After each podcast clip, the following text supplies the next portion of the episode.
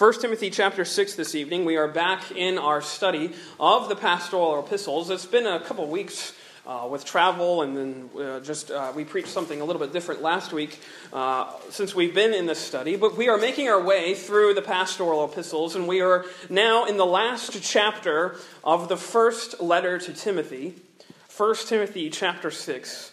And we have seen uh, much in, the, in this study, I believe. I hope you have found this to be beneficial and fruitful. I, too, have been really encouraged by what these scriptures have to say to us. These are essentially the doctrines of the church, which Paul is seeking to pass on to Timothy as he is somewhat taking the reins in the New Testament church. We've said before that Paul is speaking to him almost as if he is a military commander speaking to a younger officer giving him his mission.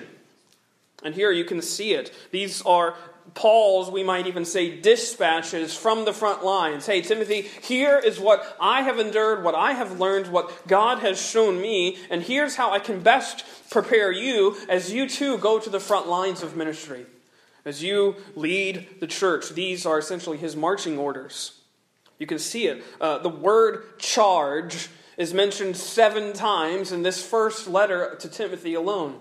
And each time it carries with it that sort of weight as a command from a military officer. It has, it's, it's supposed to invoke that idea, that image in your head. He's giving him his charges, his mission statement, you might even say. He's preparing him for the conflict. We saw that in chapter 1. At the end of chapter 1, verse 18, he writes that very clearly, where Paul says, holding faith in a good conscience, which some have put away. That's not my verse, it's verse 18. Excuse me. Verse 18 of chapter 1. This charge I commit unto thee, son Timothy, according to the prophecies which went before on thee, that thou by them mightest war a good warfare. And that idea, that image should sort of guide and sort of show us how to read this entire book. He's charging him to, as he says there, guard this faith. Verse 19, holding faith, keeping it, guarding it, securing it as he is ministering in Ephesus. He's holding, as he says later in chapter 3, verse 9, this holding the mystery of the faith this mystery of the faith, the pure doctrine, the sound doctrine of God. This is what he is uh, being charged with.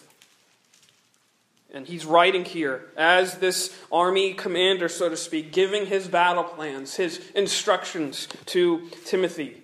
You can see it throughout this. It's sort of like that the movie D Day when the, the soldiers are charged with holding off this bridge and they have that command that echoes in the, the general's or the captain's head hold until relieved.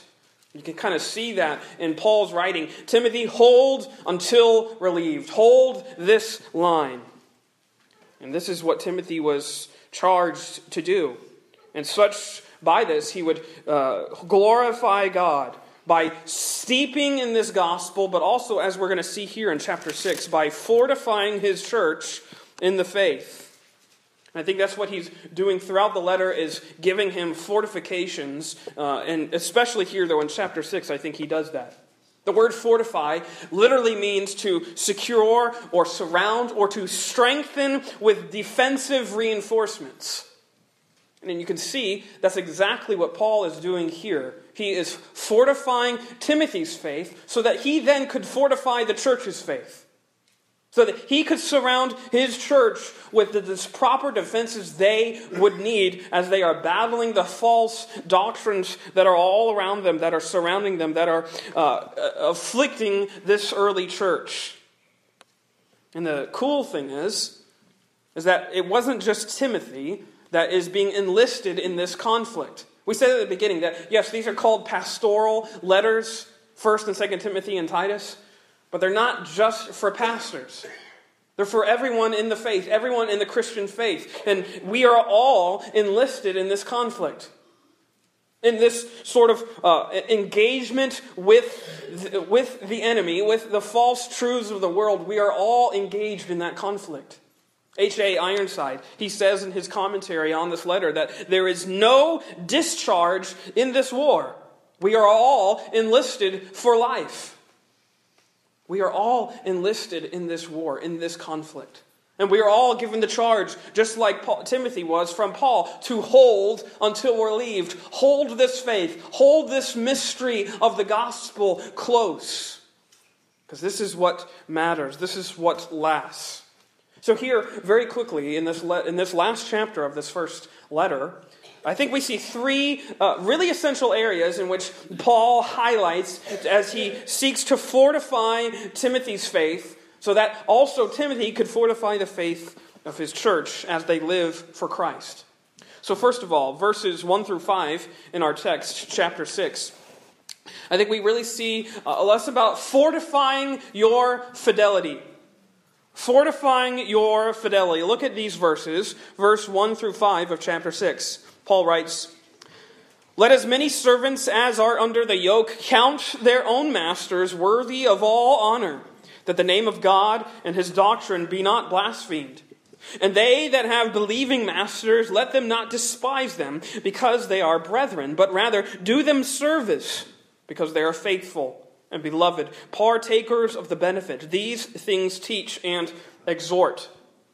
So now, here he is opening this last chapter as he's addressing a very key relationship in Roman culture. Of course, that it being the relationship between slaves and their slave owners. Here, that's essentially what servants means. There's kind of no uh, escaping that reality. It means bondmen or slaves. That's what that word means. And of course, this is a very acceptable part of Roman society. And in fact, one historian estimates that half of all the Roman population were slaves. It was a large part of the society. This the way this culture was working. And the socio-economic conditions led to this reality. And you can see, as Paul writes, he is not addressing the system itself, which we would know to be wrong under the auspices of the gospel. What he's writing here, he's writing about the relationship of those who are redeemed slaves as they are continuing in their work. He's relaying a truth here that's applicable in all walks of life, but he's specifically addressing these servants. And I think he really wants to show how this servant master relationship is transformed by this gospel, by this mystery of faith, by this, as he says in verse 3, by this doctrine which is according to godliness. So here he writes, and he's talking about believing masters versus unbelieving masters. You can see exactly what he's saying. And they that have believing masters, let them not despise them because they are brethren, but rather do them service because they are faithful and beloved.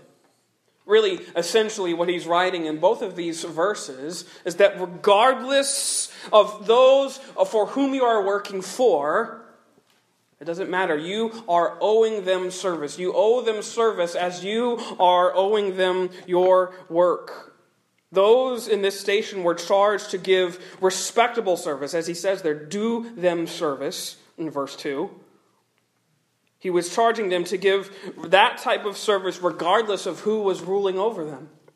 Whether they were serving a master who wasn't familiar with the faith or whether they were serving one who was, it didn't matter. They were to show them due respect, obedience, submission, and yielding them and serving them zealously. This is what they are owed, whether they are a brother in Christ or not. This sort of went against the fray, so to speak, in this idea of servanthood. Why? Because there were many in this day that were preaching this idea that the gospel frees them to be insurrectionists, that frees them to rebel, that frees them to do exactly what they want to do. But here Paul is writing that even their servanthood, their working, ought to be conditioned by the gospel, conditioned by what the gospel says, which frees them to serve and to work regardless of the circumstances. You can see that. And Paul here is writing that Christ here is sufficient, whether you have an unbelieving master or whether you don't. Christ is sufficient in all of those circumstances. And Timothy's ministry was to care for them right exactly where they were. Timothy charged them, care for them exactly as they are and right where they are. And this is, I think, you see what the gospel does. The gospel, as it says, uh, let's see, where, uh, look at verse 3. Paul writes, If any man teach otherwise, it consents not to wholesome words, even the words of our Lord Jesus Christ, and to the doctrine which is according to godliness, he is proud, knowing nothing. He's writing here and he's talking about the fact that this gospel, which you, Timothy, are charged with preaching, does not beget disrespect or contempt for anyone, regardless of who they are, regardless of the moral status of the one who is over you. It doesn't allow or breed contempt for them. The gospel engenders something much different. Even believing slaves weren't allowed or weren't permitted through the gospel to usurp their master's authority. The Christian faith is not an insurrectionist program.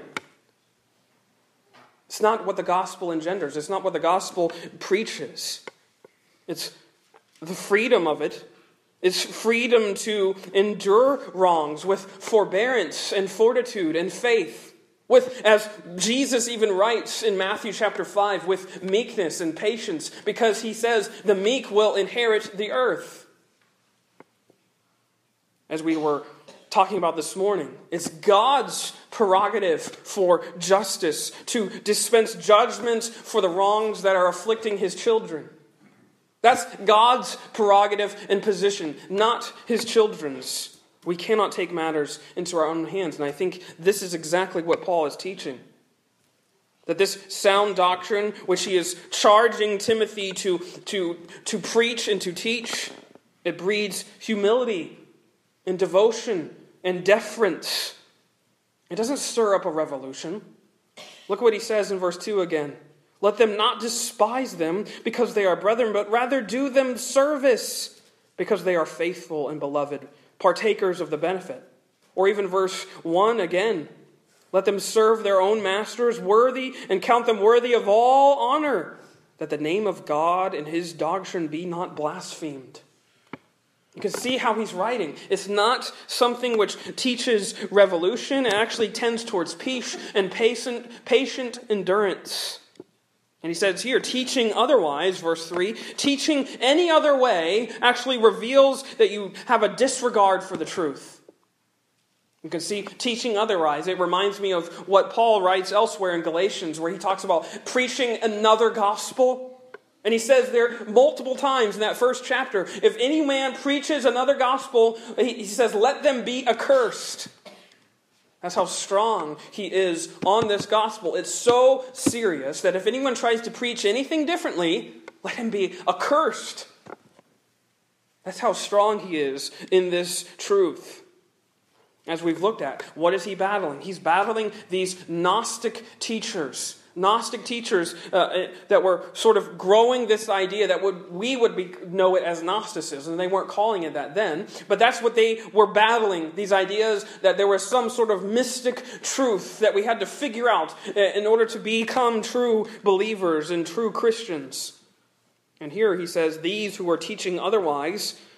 They're proud, he says, verse 4, knowing nothing, but doting about with questions and strifes of words whereof cometh envy, strife, railings, evil surmisings, perverse disputings of men of corrupt minds, and destitute of the truth, supposing that gain is godliness. He doesn't mince words. Paul is not one for mincing words ever in his letters, and here he doesn't do that again. He eh, is very blunt these other teachers that are uh, stirring up strife, stirring up questions, as he says elsewhere, ministering speculations. They don't know anything what they're talking about. They're doting about, he says, with questions, knowing nothing. they were twisting this ministry of the faith into a scheme for gain. You can see it. He says they're preaching this truth he says, verse 5, supposing that gain is godliness. These Gnostic teachers were totally rejecting these notions of submission and surrender and meekness, knowing that Jesus is our victory. by supposing something else, by supposing that they were responsible for it. And then they were declining from this idea. They were literally declining from the faith by teaching otherwise, by teaching other doctrines. And I love verse 5, how he describes these teachers. Because look at it again. Notice, notice it. He says they have perverse disputings of men of corrupt minds and destitute of the truth, supposing that gain is godliness. These who were supposing that this idea that uh, gaining, uh, gaining wealth and such success, affluence, and influence uh, is what is, uh, uh, what is defining true godliness. I love how he says they are actually destitute. These who are supposing that they're gaining and gaining a lot, they're actually so poor, they have no idea how poor they are. Because they are totally rejecting the truth. They see themselves as rich, but they're puffed up. They know nothing. They're proud. They don't have the truth in them. So, literally, they are actually destitute. They aren't rich at all. They don't know the truth. They've twisted it, they've lost it, they've declined from it. Here, this is what Paul is writing to Timothy. Fortify your fidelity in living for the truth. But next, look at verse 6. 6 down through verse 10, we have our second lesson in the text, which is fortifying your finances. Look at verse 6. But godliness with contentment is great gain. For we brought nothing into this world, and it is certain we can carry nothing out. And having food and raiment, let us therewith be content. But they that will be rich fall into temptation and a snare, and unto many foolish and hurtful lusts, which drown men in destruction and perdition. For the love of money is the root of all evil, which while some coveted after, they have erred from the faith, and pierced themselves through with many sorrows. So here, Paul is writing about another menacing terror which the church is supposed to fight greed. He's talking about it very clearly. Your greedy, greedy lusts after gain, after success, after influence, after, he says, the love of all money, it brings nothing but evil. It brings nothing, as he says in verse 9, but destruction and perdition. It brings on your own ruin. You see, many of these teachers here in this day were cloaking these pursuits after wealth and affluence and influence under pious and religious robes. Sounds really familiar to today, doesn't it? These who are preaching these false gospels are pretending themselves to be religious and faithful when really they're nothing, they're knowing nothing except the own um, sort of prosperity of their own name. And here he's talking about these very individuals. They sound good. They sound uh, like they're teaching what is good and it sounds nice, but he says to Timothy, they are only drowning men. They are men who don't really know the truth, they don't really have it, and they're actually spelling their own destruction. These, as he says in verse 9, but they that will be rich Literally, that means these men who knew nothing other than a pursuit of wealth. It was their chief end, it was sort of their driving and their constant thought. It was something that was motivating all of their actions. It wasn't just about faith or teaching, it was about gaining for themselves. Again, they were ascribing to this idea that gain is what is godly. And they were putting themselves in this trap. What's the trap of a pursuit of a love of money? That there's never enough. You will never reach a point in which you have enough. It's that famous J.D. Rockefeller quote When is there enough? One more dollar. The man who at that time had, uh, in what would be in our day, billions of dollars, one more. There's never enough in that pursuit. This love of money is never ending. It's never enough. It's never something on which you can uh, go away from. And there you can really see that wealth itself and this love of, of money as a driving pursuit, as a constant thought, that's actually the enslaving reality. That they are the slaves. They aren't free men, they are the bondmen. They are the slaves. They are the destitute ones because they don't have the truth. They don't have what the gospel can give them. And it puts them in bondage to the world, but also more seriously, in verse 10, it puts them in jeopardy of losing their faith. Look again, verse 10. For the love of all money is the root of all evil, which, while some coveted after, they have erred from the faith and pierced themselves through with many sorrows. It's a foolish goal. As he says, with many sorrows, or in verse 9, which drown men in destruction. It's self inflicted drowning. By putting yourself on this pursuit of wealth as a driving reality, it dooms you for failure when worship or when wealth becomes what you worship. And that's the thing about riches, as he's going to write about later on, that it makes an awful God. Wealth makes a terrible God, it makes a terrible deity to worship. Why? Because it's uncertain. Look at verse 17. Look what he says at the end of the chapter. He says, Charge them that are rich in this world that they be not high minded, nor trust in uncertain riches. But he says, But in the living God, who giveth us richly all things to enjoy. Wealth makes a terrible God. Why? Because it's uncertain, it's unreliable. It's not something that we can count on that will always be there. Earthly prosperity vanishes as quickly as it comes. It's not something that we can count on to always be there. Look at this verse. Uh, Proverbs chapter 23 is a good verse. 23, verse 4. Look at this. It lines up with what Paul is talking about here. Proverbs 23, verse 4. Or excuse me, verse yeah, verse 4, 23 4 says, Labor not to be rich. Cease from thine own wisdom. Wilt thou set thine eyes upon that which is not? For riches certainly make themselves wings, and they fly away as an eagle toward heaven.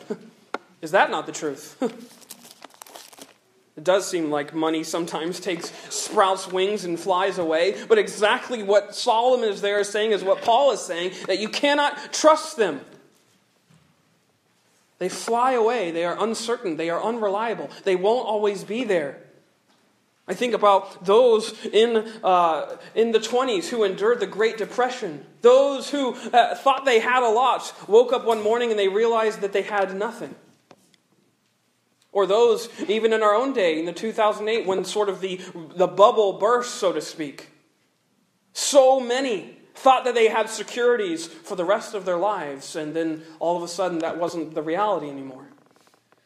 It should have shown us, all of us, how fickle and frail these securities really are, that they're not really securities at all, that they're uncertain, that they're unreliable, they don't make good gods. They have shoddy foundations. And that's the whole point that Paul is making here that no amount of wealth can buy you eternity. No amount of riches that you gain here can bring you any nearer to heaven. And if you think that is the case, that you, as he says, is, are destitute. And he says here, verse 5 From such things withdraw thyself. Flee these things. Fly away from them. Do not participate in them. Do not have any interest in them. Withdraw yourself, Timothy, because the ministry of the gospel is utterly opposed to all of these sort of base pursuits after wealth and influence and affluence. Timothy's overriding aim here was to be have an ever increasing satisfaction in the gospel of God. Look at verse 6. He makes it clear. But godliness with contentment is great gain. Timothy, this is your truest wealth. This is your truest gain, that you find Christ to be your gain. That you find Christ, as he says elsewhere to the Colossians, to be your all and in all. Let me read that verse actually to you. Look at verse uh, 1 of chapter 2 of Colossians. Colossians chapter 2, verse 1. Let me get, let me get there really quick. Colossians 2 1 says this For I would that ye knew what great conflict I have for you, you talking about the Colossians, and for them at Laodicea, and for as many as have not seen my face in the flesh, that their hearts might be comforted, being knit together in love, and into all riches of the full assurance of understanding, to the acknowledgement of the mystery of God and of the Father and of Christ, in whom are hid all the treasures of wisdom and knowledge. You can see what he's talking about here to these that are of the faith. Your truest riches, your truest inheritance is only as you invest in the gospel of God, which have your true uh, treasures treasures of wisdom and of knowledge and of faith. This, Timothy, this is the life you are to preach, that you are to live. But I love, too, again, notice what Paul does. He flips the Gnostic teacher's uh, uh, uh, phrase on its head. Look, what it, it, look at verse 5. He says, They are teaching, supposing that gain is godliness. And then he flips it. He says, the reality is, godliness with contentment is great gain. It's even more than what they suppose, what they uh, suppose is true. All of our truest needs are found and sustained and supplied uh, in Christ. Our content, all of our wanderings and pursuits after wealth are contented as we find our treasures in Jesus and what He can offer us and what He can give us. And here, this is what he's charging Timothy with. Find your contentment in Christ. Find your richest and your truest gain in Him, because He is a stable security. He is not uncertain. He is not like the wealth of the world, which sprouts wings and flies away. He is always the same, yesterday, today, and forever. Timothy, you can always rely on this foundation. It's not unsteady, it's eternally stable. Look at what he says in verse 19. 1 Timothy 6 19. He says, laying up in store for themselves a good foundation against the time to come, that they may lay hold on eternal life. This is Timothy's charge. Realize that this pursuit after wealth is such that debilitates and destroys. It's self inflicted drowning. Our truest wealth is in Christ. But I want you to see, too, verse 18, that Paul is writing to such that perhaps might have been very affluent. But notice what he says, what they are to do with their wealth. He says, verse 18, that they do good, that they be rich in good works, ready to distribute, willing to communicate, laying up in store for themselves a good foundation against the time to come. You can see he, he's writing here that wealth in and of itself isn't a bad thing. It's not something to be resistant of, as if somehow the poor are more spiritually close to heaven than the rich. Again, you can see that's not what he's saying. It's those who are pursuant of it as their driving force. They're loving it above, above all other loves. It's their constant thought. And he says here that those who have been blessed financially should strive to do good, be rich, not just in uh, financial securities, but he says rich in good works. They should remember, as he says in verse 7, remember who gave them this financial security in the first place. Look at verse 7. For we brought nothing into this world, and it is certain we can carry nothing out. My dad has this uh, common saying, which you might have heard too, that you never see a U-Haul following a hearse. you can't carry anything with you out of this world. As many as, uh, or as much as those early Egyptians strive to do it, by putting all kinds of in, uh, exorbitant treasures in their pyramids with them, what are they now? They're artifacts in a museum or they're collecting dust and rot and rust. They couldn't bring anything with them. It was God who gave them all of that wealth. They were successful only because God made them so. If God has blessed you financially, even if He's blessed you with how you are now, your security right now is not because of you, it's because God has given it to you. He has blessed you with it. He is the giver, uh, as He says in verse 17, He has given us richly all things to enjoy. He's the giver of it, He's the sovereign one over it. Everything that we gain in this life is temporary. Everything that He gives us is a blessing. And such that reality, Paul is writing here, that reality is what can drive you towards generosity. Drive you towards, as he says in verse 18, to be rich in good works.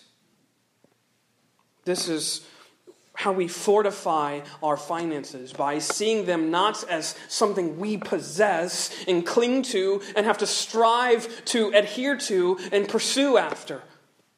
It's something which God gives us to be generous with, as he says, to distribute in verse 18.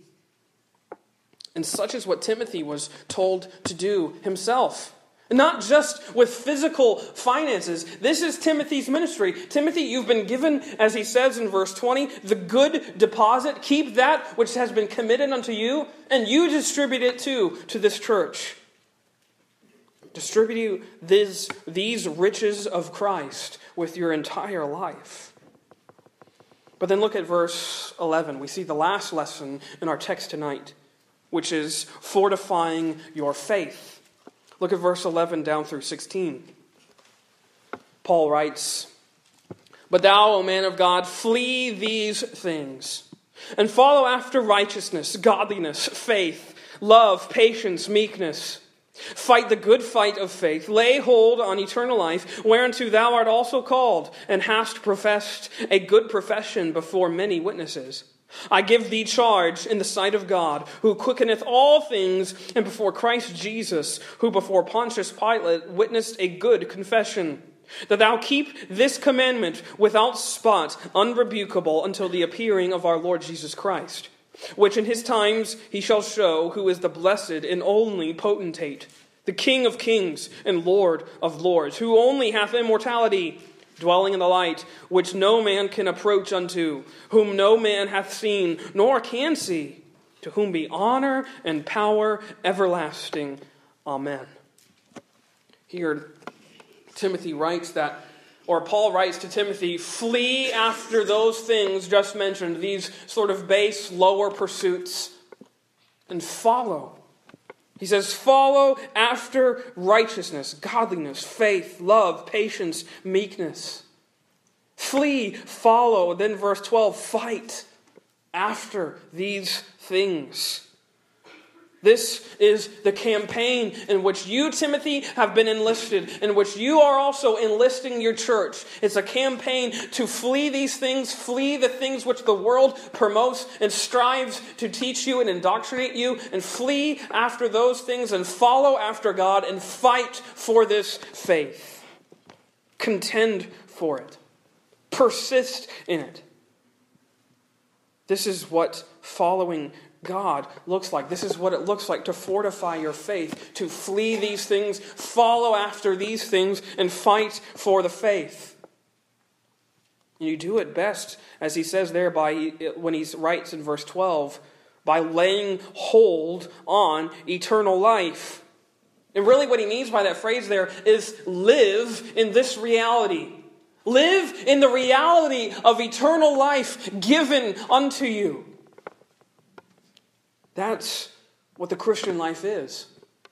Eternal life isn't a, a, it's not a reward or a prize for faithful living. It's actually the reality that produces and that is most conducive for faithful living. Living in the reality that because Jesus died for the sins of the whole world, we now have everlasting life. John 3:16 is most evident of that, but it's the whole scriptures. He has given us eternal life. Lay hold on it, live in it, steep in it. May you never be living outside of it. Because eternal life is your reality. And Timothy, that is what will produce faithful living. That is what will fortify your faith and the faith of your church. That this good deposit, this mystery of faith in Jesus Christ, gives us an eternal inheritance. And he says there, verse uh, 11, no, excuse me, yeah, verse 11, he says, O man of God. I love how he calls Timothy that. This young pastor, this young preacher, he calls him out here and says, You are a man of God. Timothy, you are God's representative. As you are preaching to this church, as you are teaching the gospel, you are God's representative voice in this church. He was in the service, as he says in verse 15, of the King of Kings and the Lord of Lords, and such should make him serious about this office. Such should make him uh, serious about this mission and this message that he was entrusted to share. This is the weight of all of our callings. Yes, we, Pastor Nathan and I, have been called to preach the word especially, but we have all been given the calling to live in the service of this King of Kings and Lord of Lords. We have all been given the gift of laying hold and living in the reality of eternal life. That is all of our charge. That is all our duty. Like Timothy, we are God's ambassadors. We stand in place of Him here on this earth. Our message is not our own. He has entrusted His message to us. Look at verse 20. He says that to Timothy. Oh, Timothy, keep that which is committed to thy trust. Avoid profane and vain babblings and oppositions of science, falsely so called. Keep that, hold that, keep that which is committed unto you the gospel, the mystery of faith, the truest and goodest news in the world that Jesus Christ came into the world to save sinners, of whom I am chief. Timothy, hold on to that. Keep it close, keep it close to you. That's your message. We aren't at liberty to alter this message or augment it in any way. We can't change it. We can't try and make it more palatable to some people and to other people. This is the message we are called to preach, regardless of who is before us. And he says there, verse 20, that's exactly what these false teachers were striving to do. They were striving to change the message, they're striving to alter it. That word science there in verse 20 is literally the Greek word gnosis, which we get the ideas of Gnosticism from. They were confusing the faith with their superior schemes of knowledge and faith. They were replacing, as we've looked at so much in this letter, they were replacing the simplicity of the good news with these ideas of superior and enhanced intellectualism. They were just, as Paul says there, they were profane and vain babblings. they were nothing close to the truth. They were nothing in the way of what the gospel engenders. As he says there in verse 21, they have, uh, which some professing have erred concerning the faith. So here is Paul's charge to him. Uphold this truth. Hold it. Hold which is committed to you. Preserve it. Proclaim it and preach it with your life. This sound doctrine of God, the healthy words of the gospel of grace, this is your supreme duty, Timothy. And such is our duty as well. This is what we have been entrusted to do in this life as the church. We've been entrusted with this gospel to keep it and to proclaim it and to share it and to stand for Christ. I think it's. Go back to verse 13, though. I just want to point this out because I find it so fascinating. That in the, in the middle of Timothy getting this charge from the Apostle Paul, notice who he mentions. I give thee charge in the sight of God, verse 13, who quickeneth all things, and before Christ Jesus, who before Pontius Pilate witnessed a good confession. I find it so fascinating that of all the people that Paul mentions, he mentions Pilate. Look with me at John chapter 18, because I just want to read you that scene, because I just found it so fascinating that he thought it pertinent enough what happened in this courtroom scene, we might say. He found it so pertinent that he had to mention it to Timothy. Look at John 18, verse 33.